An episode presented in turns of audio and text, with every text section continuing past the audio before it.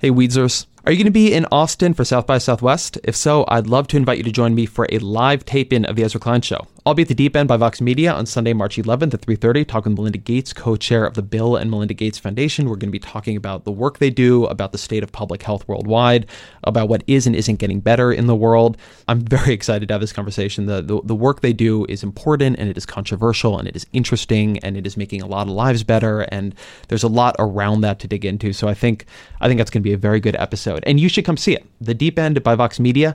We are taking over the Belmont for a three-day event at South by Southwest. Again, that is from March ninth to March eleventh. And it isn't just me. You're going to get live podcasts from many Vox Media podcast network favorites, including Kara Swisher's Recode Decode, The Verge's Vergecast. But again, you can join me for a live taping of The Ezra Klein Show on Sunday, March eleventh at three thirty for a conversation with Melinda Gates. To request an invitation, go to voxmedia.com slash SXSW-2018. Again, that is voxmedia.com slash SXSW-2018. Uh, I know that is super memorable, but again, S X S W twenty eighteen. And I'm looking forward to seeing you there. Maybe you just um, evade your federal taxes, but still pay your California taxes. How about you lose in that SALT deduction? that's that's another episode.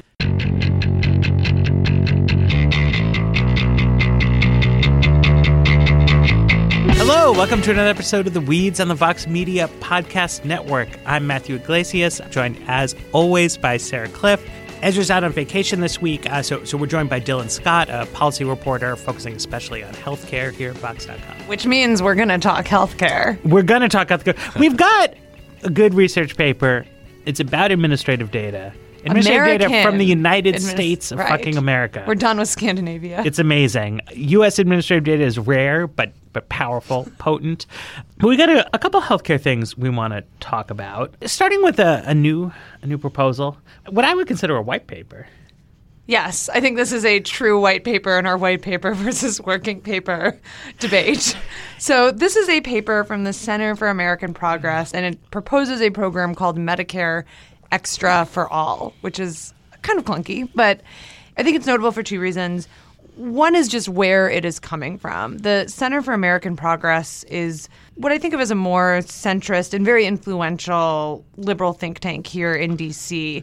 They tend to be the heart of the establishment. It's the heart of the establishment. They tend to be, you know, in the twenty sixteen, you'd kind of think of them as the Clinton-aligned think tank. And what we're seeing here is this big influential think tank that is manned by a lot of people who go in and out of Democratic White Houses, shifting much, much closer to the Bernie Sanders vision of healthcare. So I think one thing as you think about this report is to think about who who the authors are, because to me it shows a very big shift in the Democratic Party and Democrat policy that you have this, you know, Clinton-aligned think tank shifting towards the Sanders point of view on healthcare, which brings us to the plan itself. I, I would, you know, technically not call it a single payer plan, but it certainly is a universal coverage plan. So the idea of Medicare Extra for All would be to shift lots and lots and lots of people into the Medicare program, to beef up the benefits of Medicare. And over the next, you know, if you implement this plan over a decade or so, you'd see the majority, vast majority of Americans covered through one government plan. One of the things it does do a little bit differently than um, the plan proposed by Bernie Sanders, which would really be single payer, would put all Americans into the Medicare program, it does let people stay in employer-sponsored insurance. It doesn't wipe that out. It doesn't say all of us are transitioning. There are policy and political reasons to do this. I think the political ones might be stronger, that you don't want to send out millions of cancellation notices, as we saw how people react to that disruption with Obamacare. But essentially, this plan reminds me of a lot of European healthcare systems in that it includes multiple payers, so multiple sources of health insurance, but government regulation of the prices they pay. So you have a really tightly regulated insurance market. You do have people spending money on health insurance. One of the big differences between Medicare Extra and the Sanders Medicare for All is that it does expect that higher income Americans are going to make some pretty significant contributions to their own health care. People above five hundred percent of the poverty line, which I think is about sixty thousand dollars or so dollars for an individual, are going to be expected to put in ten percent of their income towards premiums, which, you know, that's a pretty significant amount. People at the poverty line are not going to pay premiums. And you would see the same kind of scaled cost sharing for things like co-payments and deductibles. So it certainly envisions people spending money on healthcare. So in that way, I think it might be a disappointing plan to some fans of the Sanders approach to healthcare. It definitely is not going all the way to Canadian system, but it is a really, really big step to the left, step towards European healthcare systems from where I've seen CAP in covering the healthcare debate for the past decade or so. Yeah, and I think that point about employer-based coverage is almost like the essential feature of the plan, right? The fundamental challenge for moving to a universal single-payer program is that half of Americans get their coverage through work. And as Sarah and I found when we did some focus groups around single-payer last fall, most people who have employer-based coverage are more or less satisfied with it. And so the disruption that would come to enrolling every single American into a, a government-run program is sort of like that's that's the biggest challenge that single-payer advocates are going to face. So I read the CAP plan as almost entirely structured around how do we sort of elide that problem while still creating a universal coverage system. I always find this point to be a little maybe over over dwelled on, because on one level, right, I mean, this plan, it it reduces disruption in the sense that Vox Media, like, might not drop our coverage and put us into the, the Medicare Extra for Everyone risk pool. But on the other hand, like all of these like strong public option, these buy-in kind of transitional mechanisms, the anticipation is that, in fact, many employers would opt into this system. And it's not an individual opt-in, right? I mean, what you would, from a, like a pure politics standpoint, what you would want to do is create this like new, better program, but let people who don't think it's going to be better not enroll in it. And then it's just like win-win-win for everybody. But this is done at the level of like the corporate H R department. So to the extent that political opponents want to like spread like fear, uncertainty, and doubt, it's still the case that passing this bill could cause your employer to cancel your plan and enroll you in the scary government-run alternative. And so to sell the program to people, you're going to have to make the case that the government-run alternative is actually not that scary. So I see reasons for doing it this way, but I don't think it's like that much of a game changer exactly. And then in policy terms, it's also not that big of a deal. I mean, politics is politics. But at the end of the day, if we're talking about, you know, a one-year versus a ten-year transition to a system in which everyone is enrolled ultimately in a government system, it's, you know, it's kind of similar. And you got to make the deals you got to make to get it through. To me, I do think it's interesting that they retain, I would say, a fundamental disagreement with Sanders about what the end program should look like.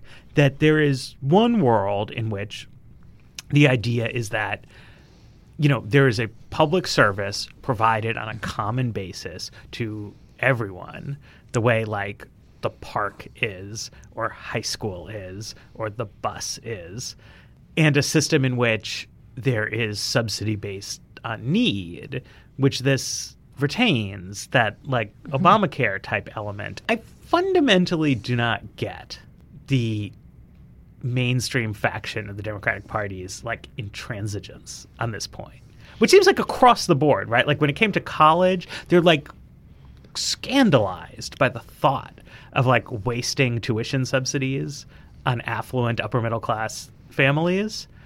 But also, like, not at all saying we should have means-tested tax credits for access to parks.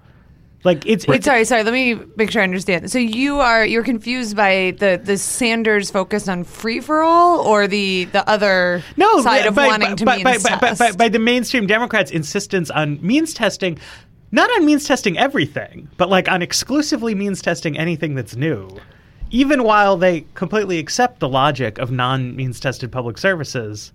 For everything for that parks, exists. For other things that exist. Right. Yeah. Like what's like what's the problem here? Well, to your point about creating a more attractive alternative, like, you know, this this plan lays out, you know, you could pay up to ten percent of your income in premiums. You're, you're going to have an out-of-pocket cap that's that adjusts based on your income. And Yeah, it, it seems like a much harder sell to be like, we're going to move you out of this one administrative bureaucracy with all these sort of various levels and and self-payment that you're required to make and into this other one that has just as much complexity versus like a Sanders plan where it's just be like, here's your free health insurance. Well, and, and conceptually, get- I mean, it's the same as a progressive income tax, right? I, I mean, to say like, okay, there's going to be a sliding scale subsidy level, because I, because I get the philosophy, right, that it's like, okay, the government should be helping the people who need the most help, but like the tax code already has that feature.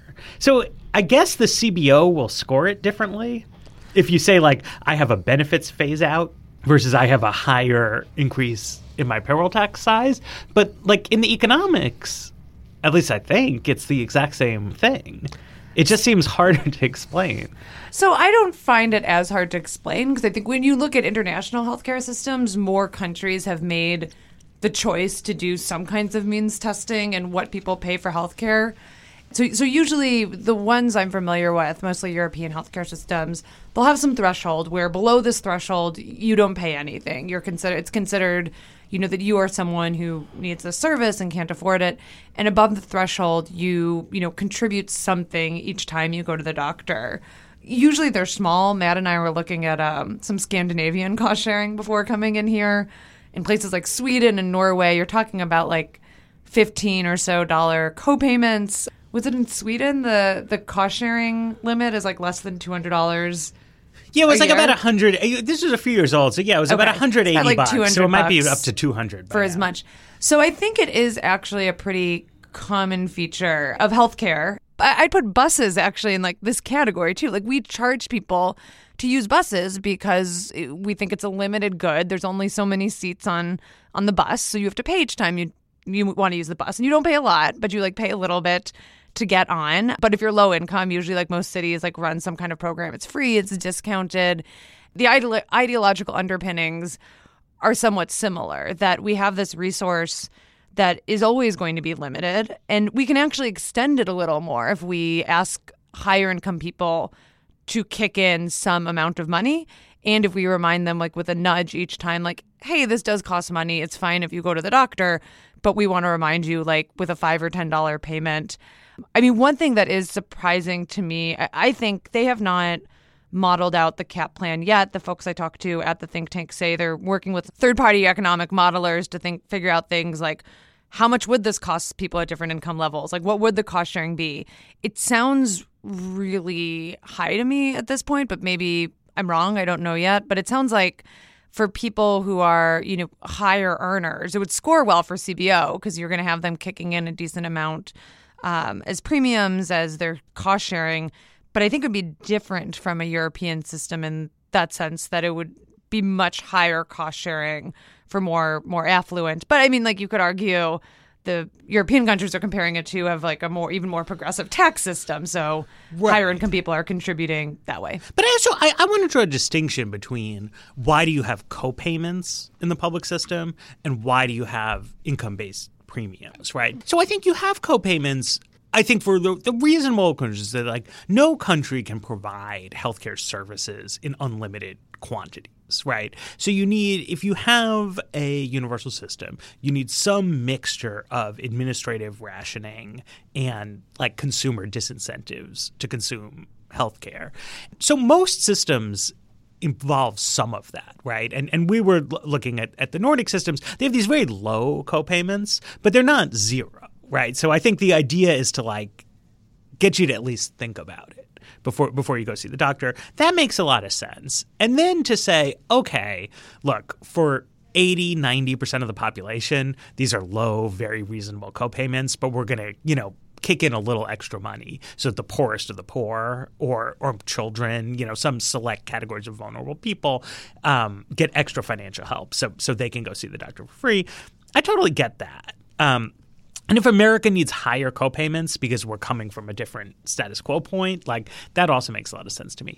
It, it's on the premium side where, like, I don't, I don't actually understand what like work it's doing. As I understand it, like administratively, there's no escape from this system, right? If I'm bouncing along at whatever it's weird to talk about everything in terms of multiples of, of the poverty line. Um, Especially but if you're, when you're at like five hundred percent. Right. But so if you're at about twice the national median income, which, you know, many most people obviously aren't by definition, but but many people are, uh, you are paying – Which is how much? Like – This would be about one hundred thousand dollars okay. household income. Uh, you're paying, what, ten percent of your income yeah. in premiums, mm-hmm. right? So that's like that's like a tax, but not a tax. But there are going to be tax increases anyway. It, it, it just, like it just seems odd to me. Like it, it seems like why not say that like there's no premiums, but we're going to have to have higher taxes to pay for this system. Since clearly you're going to have to have higher taxes to pay for this system. Well, I think because you retain the employer-sponsored feature. So, I mean, you could call it a premium tax on people who don't keep employer-sponsored insurance. But I think that's why you do it as a premium versus a tax. Like, one of the things I am, I think, more skeptical than some other observers that, about how much a plan like Medicare Extra would erode employer-sponsor coverage. I think one of the things the A C A rollout taught me is that employer-sponsored coverage is really sticky. You know, people don't like change. They don't like disruption. And there was this expectation. I would talk to a lot of health economists like in twenty ten or so, um, you know, people like Zeke Emanuel, John Gruber, who would say by twenty twenty, by twenty twenty-five, the employer market won't exist anymore. It is just so much cheaper for companies to put their people on Obamacare and pay penalties instead of providing health insurance. And that just totally has not been true. We haven't seen not even the end of the employer market, but any sort of erosion of the employer market. And I think part of that has to do with the launch of healthcare dot gov. I think that scared employers off at first. And that, it, you know, the plans that people who get employer-sponsored coverage at work would get on the marketplace are typically not nearly as generous. And if you think of like higher earners, like, um, you know, like a big accounting firm, a bank or something transitioning their employees to Medicare Extra, they might have a lot of people paying significant money towards their premium. That is one of my assumptions that the A C A rollout really revised, was this idea that, that companies are, they want to get rid of this burden of providing insurance, but I don't think they're actually that enthusiastic and pretty worried about what their workers would do if they if they went in that direction. So on this point, I'm curious what you guys think. I read the the plan is actually kind of subtly kind of working really hard to preserve a lot of employer insurance, because there are a few different ways that that employers could act under Medicare Extra. And as background, like one of the defining features of the American insurance system is that the benefits that employers, the health benefits that employers give to their workers are tax-free, right? And so under the Medicare Extra plan, employers could either continue to just provide private insurance, and there would be some standard sets for how much they have to provide to their workers, but they would more or less function as it does now, and they would keep that unlimited tax benefit, more or less.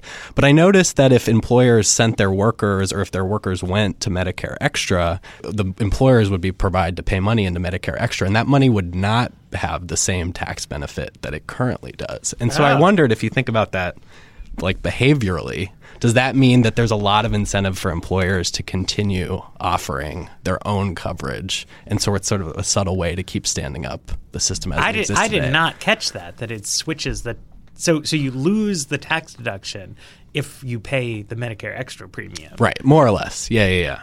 And so I would think, right? Doesn't that, that, that gives so you a lot of incentive? So I talked to Cap about this. I talked to Topher Spiro, one of the authors, and he, I I, I hope I get this right, and um, if I don't, we'll post something in the Facebook group. But my understanding was they they so they saw giving that tax exemption to companies that are transitioning to Medicare Extra almost as a double subsidy. So if a company like moves people to Medicare Extra, those people are going to get their government subsidy. The company could go in and say like, hey, we're going to help you pay your premium that's left over for you. And so he did not. So this was how I read the plan originally. When I talked to Topher about it, his view was if we kept the tax exemption for what they're paying on the premium, they're essentially getting two subsidies. They're getting the subsidy that their people get as being part of Medicare Extra, and they're getting the tax subsidy. We're happy to give them one, but And I guess you could like supercharge it, right, and give them the two subsidies to really get people well, I mean, into it Medicare de- It depends Extra. What you're trying to do. It depends right? what you're right. And I think like I think these are also like the questions that would really be hashed out if this ended up as a legislative debate as well. Because, well, because this goes back to what we were saying before, the amount of subsidy that an individual gets depends strongly on that individual's income, right? Yes. So this sounds like if you are a large employer of fairly low-wage workers, right? I mean, if you're uh, Walmart, well, I'm not sure, does Walmart provide insurance they to do. rank-and-file staff I members? I think they do. Well, so it could be very attractive in that case to send people off into a world where they're going to get, probably most of those people would get a fairly heavily subsidized premium, right? Versus like if you're Goldman Sachs and your staff would not be getting heavy subsidies as individuals in the thing, but your tax write-off is quite valuable. The the tax exclusion is more valuable the more highly compensated your workforce is. Mm-hmm. And the Medicare Extra subsidy is more valuable the lower subsidized your workforce is. So it seems like you your H R department would have to like really look at like the income profile of your staff because it's going to make a big difference. If yeah. you have a, a highly compensated workforce, you're giving up a big tax subsidy in order to get a very small uh, direct spending subsidy. But if you have a low-wage workforce, it's the exact opposite. So should we take a break and kind of talk about the larger context into which Medicare Extra falls? Please. Every great business is powered by great people, and to find great people, it would be great to have a great way to find great people. And just like posting your job online and kind of praying that somebody good sees your ad and applies, that's that's not good enough anymore. This is twenty eighteen. Uh, there should be a better way. There is a better way. The better way is called ZipRecruiter. Uh, ZipRecruiter's founders, they, they knew you could get smart about this. They built a platform. What it does is it finds the right job candidates for you. Uh, ZipRecruiter, they, it learns what you're looking for. It identifies identifies people with the right experience, and then it invites them to apply to your job. It's it's a recruiter, uh, but with intelligent software instead of laborious human labor. These invitations have revolutionized how you find your next hire. eighty percent of employers who post a job on ZipRecruiter get a quality candidate through the site in just one day. And ZipRecruiter, they don't stop there. They even spotlight the strongest applications you receive so you never miss a great match. So the right candidates are out there, and ZipRecruiter is how you find them. Um, so here's what you need to know. Uh, basically, ZipRecruiter is great, uh, and businesses of all sizes trust ZipRecruiter for their hiring needs. And so right now, if you want to give it a try, uh, you can try it out for free. Uh, it's a great deal. You really can't beat free. Uh, so how do you get it? You go to ZipRecruiter.com slash weeds. That's ZipRecruiter.com slash weeds. ZipRecruiter.com slash weeds. ZipRecruiter, it's the smartest way to hire. So one thing I was just like pulling my hair is like, are Democrats really, if they win a majority, like do they really have to do a giant health care reform again? It went so well last time. Well, but it's not just like that. Like everybody who bites this off winds up in trouble. But I think uh, developments so far in twenty eighteen suggests that like if Democrats were to sweep into power in a couple years, they would not necessarily be inheriting like a stable healthcare situation that they could just move on from, right? Right. I think the CAP plan sets this up pretty explicitly, right? Like they've they've they've laid out that there are, under the Trump administration and under a Republican Congress, there have been a lot of threats to the Affordable Care Act and its new status quo. And so that therefore necessitates that we need to set up an even more, a, a bigger universal program that would sort of be unassailable from some of those outside threats. And I mean, we've seen that come to fruition here in the last couple of weeks. So there's been two things that we've we've written about that the Trump administration and that Republican-led states have been doing to try to unravel uh, the Affordable Care Act as much as they can, um, so even though Republicans in Congress failed to repeal it. So on the one hand, the Trump administration is trying to expand the use of short-term, limited-duration insurance plans. And these are insurance plans that are currently limited. You can only buy them for three months. They're more or less designed for people who are maybe in between jobs and just need some kind of coverage uh, to get them through until they have uh, more robust insurance again.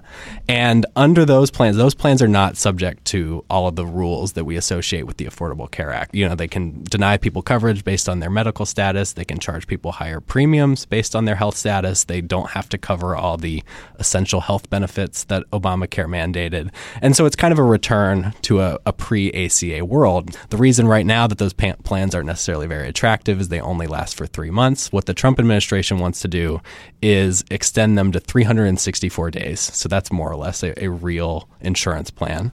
And they're, they're even looking at, they haven't decided about this yet, but they have They've asked for comments on whether they should make these plans renewable. And so if these plans last a year and if they're renewable, it's more or less just this alternative pre-Obamacare market that would, because there's health, un- there's medical underwriting, because there might be fewer benefits covered, it's probably going to attract younger and healthier people away from the Obamacare markets into these short-term plans, which, as we discuss, or and I'm sure as you guys discuss all the time on this podcast, that's going to drive up premiums because you're going to have an older and sicker Obamacare Obamacare market uh, left behind. And the other piece of this that's very, it's more or less the same thing. It's just a state doing it instead of the Trump administration. Idaho has proposed that um, non-A C A plans should be allowed to be sold in the state, kind of just in total defiance of federal law. They aren't even asking for like a federal waiver to do it. They're just saying, we're going to allow, you know, plans that have medical underwriting and that don't have to cover all these essential health benefits back onto the market. And you would expect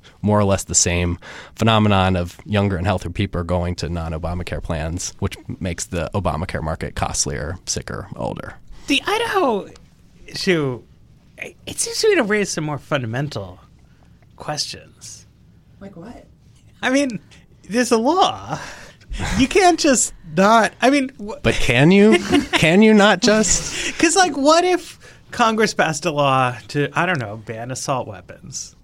And then Idaho passed a different law that was like, sorry. Yeah, so this is a really interesting, I think, like, Dylan and I have become obsessed with Idaho. If you subscribe to our newsletter, VoxCare, um, which you certainly should if you're interested in healthcare, you realize it's basically become an Idaho newsletter at this point.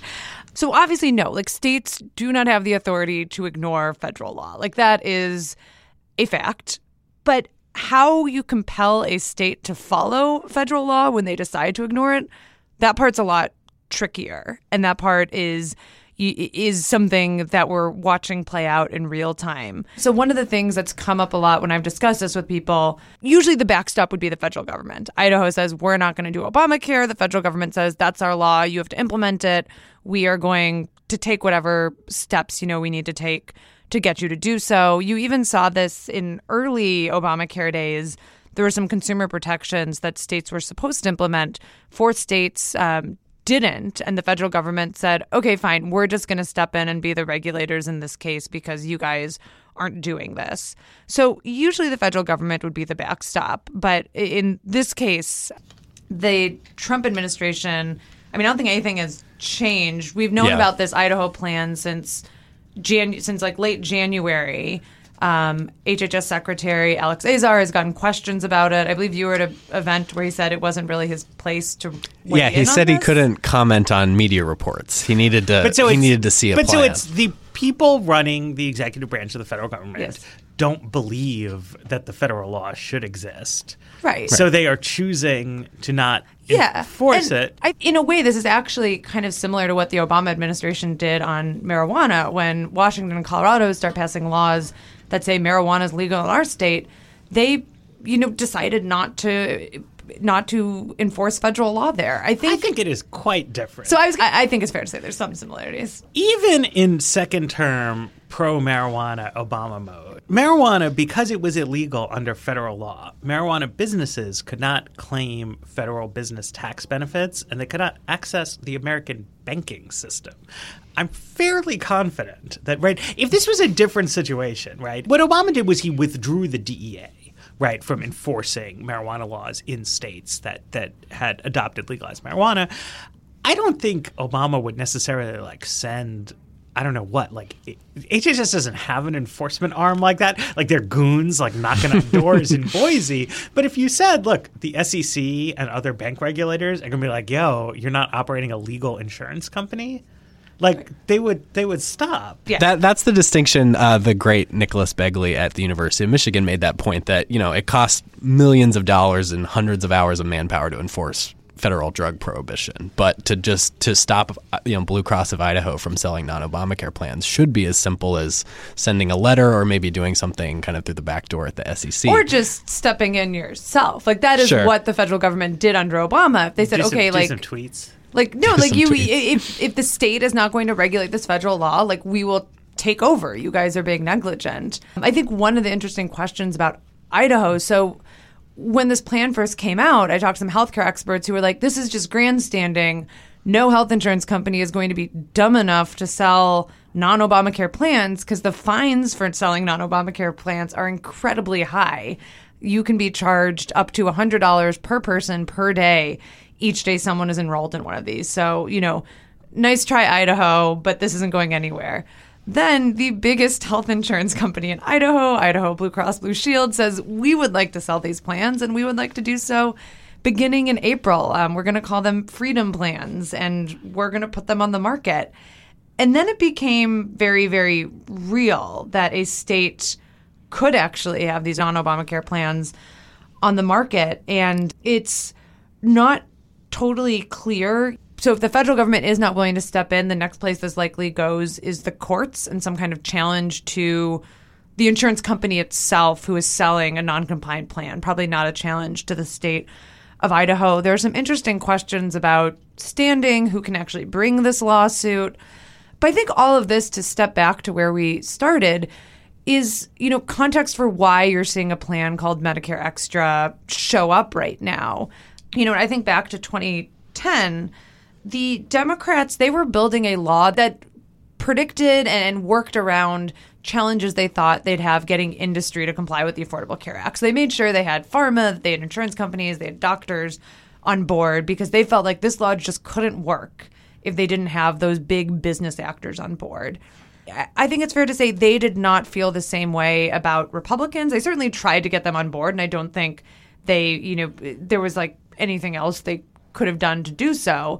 But they felt like we're still going to pass this law. And, you know, once it like rolls out and people have health insurance, Republicans will become friendly implementers of this law. That there was an expectation, for example, every state would set up their own marketplace because like, why would you turn that over to the federal government if you're if you've been lobbying for state control and lo- lobbying for more state power? And I think Democrats built a law that was not resilient to these kind of implementation challenges, to states just deciding, well, we don't want to implement it. And Obamacare gave states a lot of flex- flexibility. It gave the regulators a lot of flexibility around things like the short-term plans that Dylan talked about.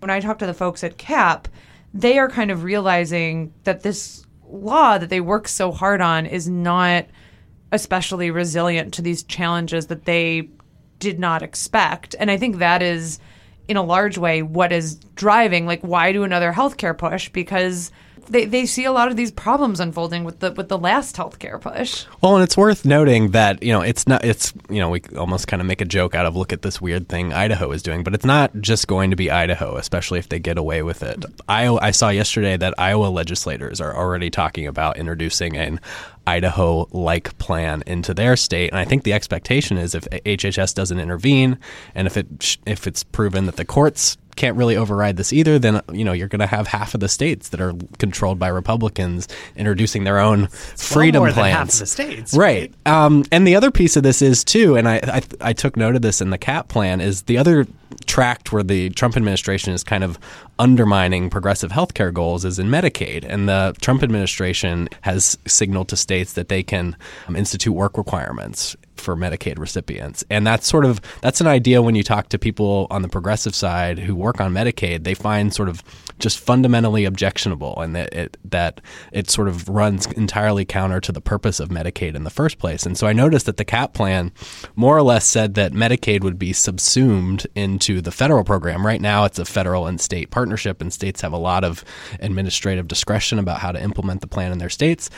The way the CAP plan describes it is more or less Medicaid would become federally run, that would kind of remove all of this state discretion about how to how to run it. And I think that is, again, reflective to Sarah's point of like the progressive side of things realizing the mistakes that they made and how they set well, up the Dylan, A C A. Well, and Dylan, you wrote a piece recently about those focus groups we did with Democratic voters who seem to be like having the same mindset shift too. Um, it's kind of like the flip side of this. If you give too much power to the federal government, right?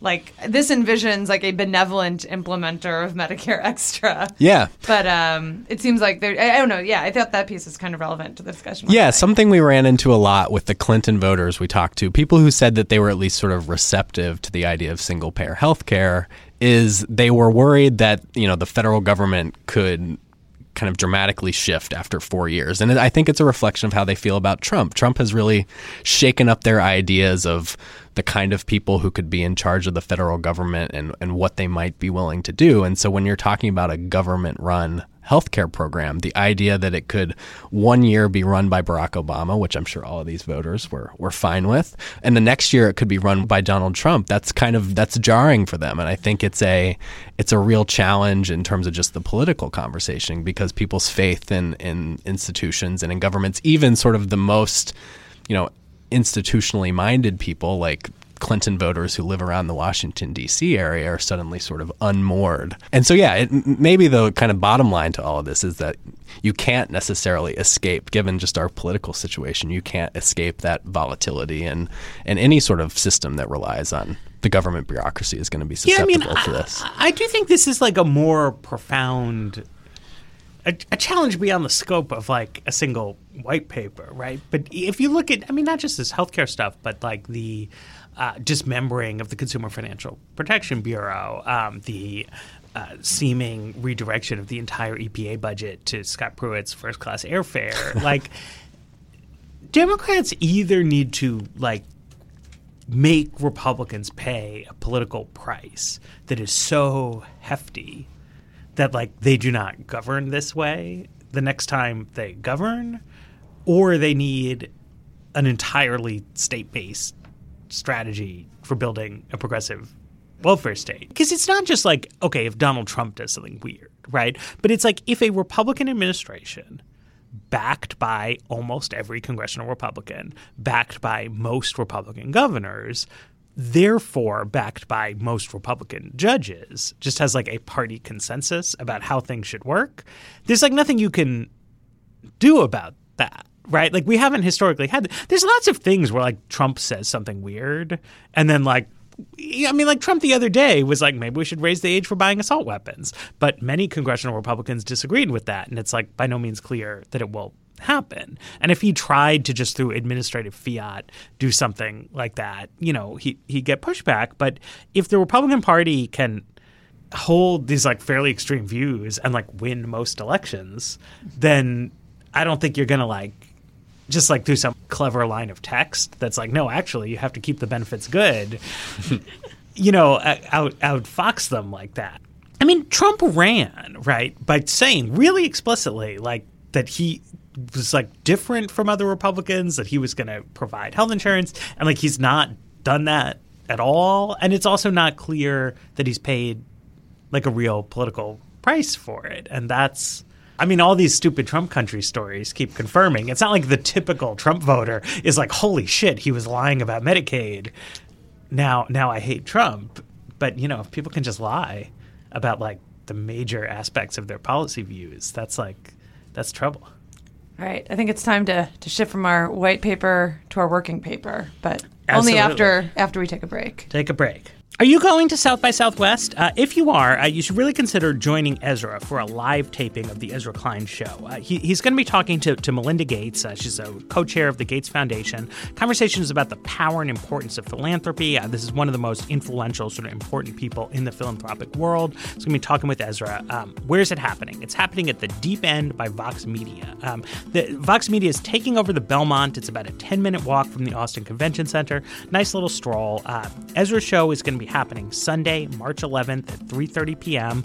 Who's invited? Everyone is invited. Uh, but if you want to get your ticket, uh, request an invitation to come. It's voxmedia.com slash SXSW hyphen 2018. That's like the Vox Media South by Southwest site. Go there, check it out. Uh, find out more information, request an invitation at voxmedia.com slash S X S W dash twenty eighteen. Um, so the, the whole shebang here, The Deep End by Vox Media, is taking over the Belmont for a three-day event at South by Southwest. It runs from March ninth to March eleventh, features live podcasts from a whole bunch of Vox Media Podcast Network favorites. Uh, Kara Swisher is going to be there with her Recode Decode show. Uh, The Verge is going to be there with The Vergecast. And Ezra is going to be talking with Melinda Gates for a special live taping of The Ezra Klein Show. So please check it out. This one's a doozy. We got Political Alignment, Attitudes Towards Government, and Tax Evasion by Julie Berry Cullen, Nicholas Turner, and Abanya L. Washington. As a, it's a great group. Uh, it's, uh, t- economists out of uh, U C San Diego and Yale work with Nicholas Turner from the Federal Reserve Board, although critically, previously, he was at the Treasury Department. And as a Treasury Department economist, he helped the team get access to I R S data. Administrative In, data. Administrative data. Okay. Up? And so what they do is they look at what tax payments from different counties based on whether that county voted for the winning president, right? So it's like, are you aligned with the incumbent administration or are you opposed to the incumbent administration? And what they find is that when you shift from being aligned to disaligned, your county's reported income suffers this like mysterious drop. Mm-hmm. And the drop is concentrated in categories of income that it's known to be harder for the I R S to verify. And they see also that phony-looking E I T C claims also go up in counties that go into misalignment, and I R S audits also go up into counties that go into misalignment, all of which seems to be suggesting that when a president who you don't like is in office, the sort of conscience and norms slip away and people become more aggressive tax evaders. And I will say it's not like all of a sudden nobody in these places is paying their taxes. We're talking about like some kind of smaller, noticeable but smaller shifts. So just I don't know if we have any numbers on yeah, I mean, I mean, it's, the it's, magnitude of it, but just to give people some context. Well, they said something in there just to set the context that like eighty percent or eighty-five percent of people just pay their taxes because like that's what they should do. And so, yeah, to Sarah's point, it seems like a lot of this was at the margins, even if it was still noticeable. I mean, it's a, it's a, it's about a one point two percent change in reported income. I mean, it's not huge. To be clear, it's hard to get away with cheating on your taxes mostly. Mostly your employer also reports your income. You know, so they're looking at the sort of like what's get away withable, which is a fairly small share of the overall income.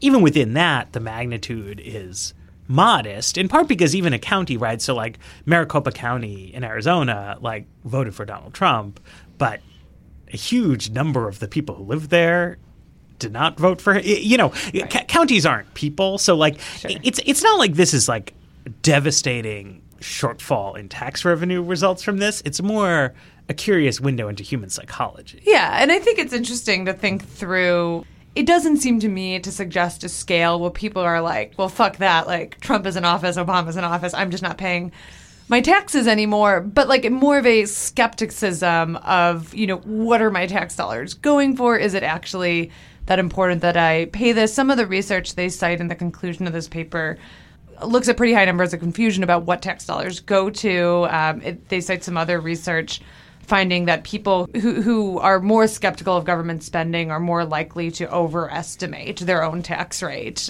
So I think it's like an interesting window into political psychology. And like one way we really do with our money as like we enter this tax season, comment a little bit on how legitimate we think the government is, you know, whether whether we mean to or not.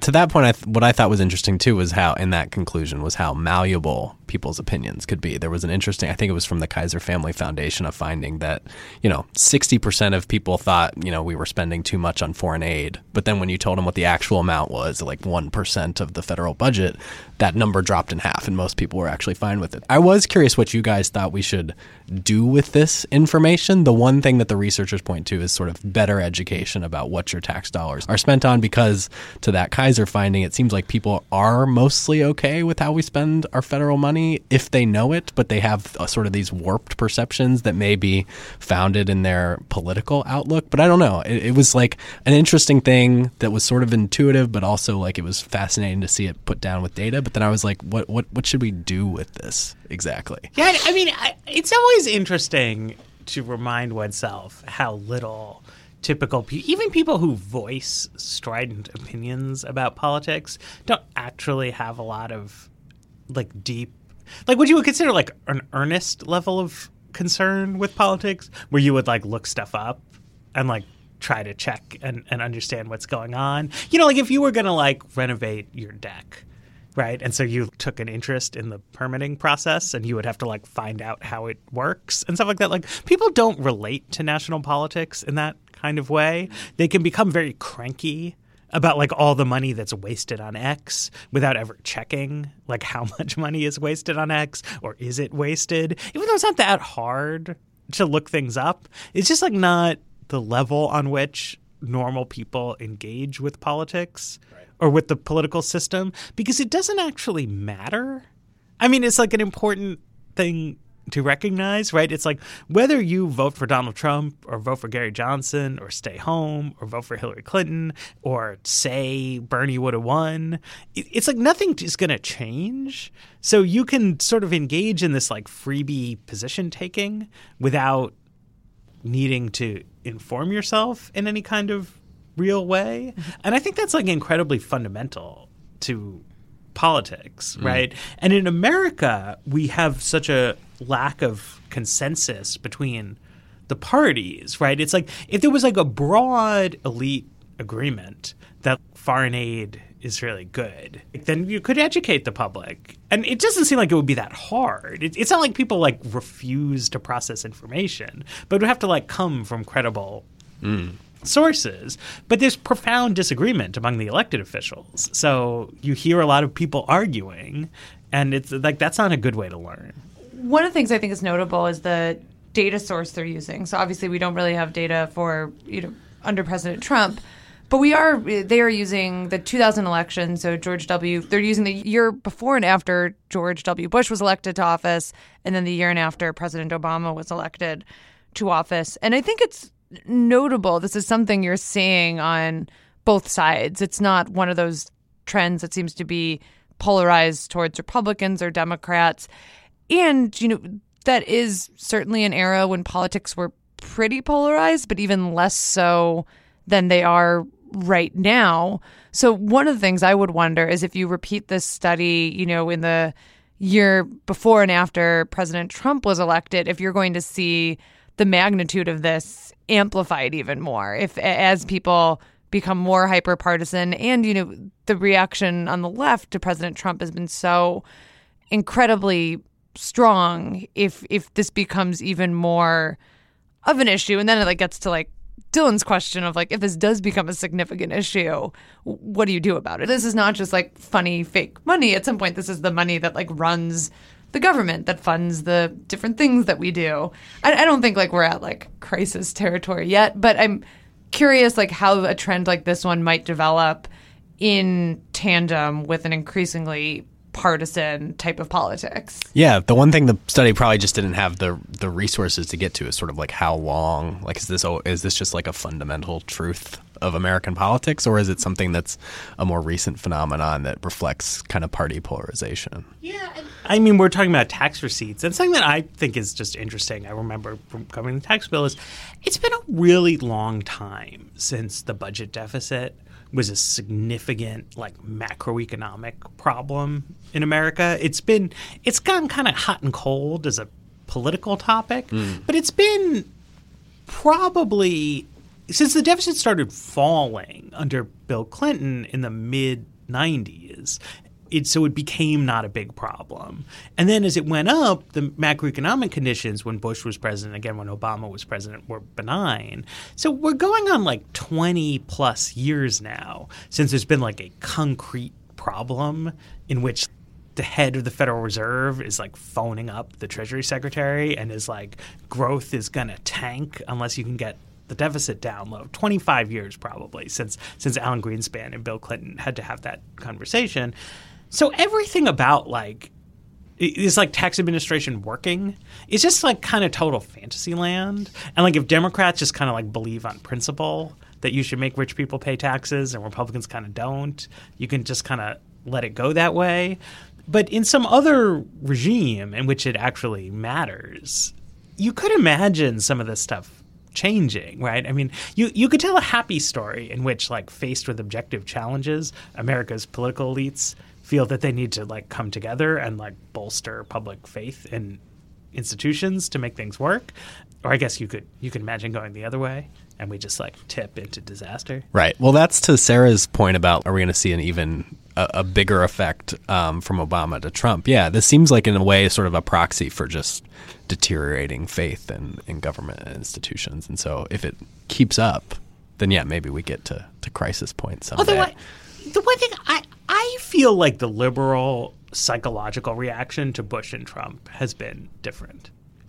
Go on. Like, I felt like, to to me, a lot of the people I knew, like Democratic friends, felt alienated from America by George W. Bush's elevation, um, whereas they feel in some ways like a renewed sense of, like, patriotism in response. Oh, I see. To yeah. Trump. I don't know, but there's still, like, the very strong not my president. Like, I, I get they do feel, like, this renewed sense of protecting America, but I don't know if that, like, when we're talking about giving money to the government to the state, that Trump yes. runs. No, no, I mean, that's true. That's true. I mean, the reaction to Trump is maybe more similar to the conservative reaction to Obama, mm-hmm. like the insistence that, like, the true soul of America is now in exile. Yes. But that still makes you not want to pay taxes. Okay, folks, uh, thanks for listening. Uh, thanks so much to, to Dylan Scott for coming on and joining us, filling in. Uh, thanks to Bridget Armstrong for producing this episode. Check out The Weeds Facebook group for more exciting discussion of these and other subjects. Check out Today Explained, our new daily podcast that is really, really awesome.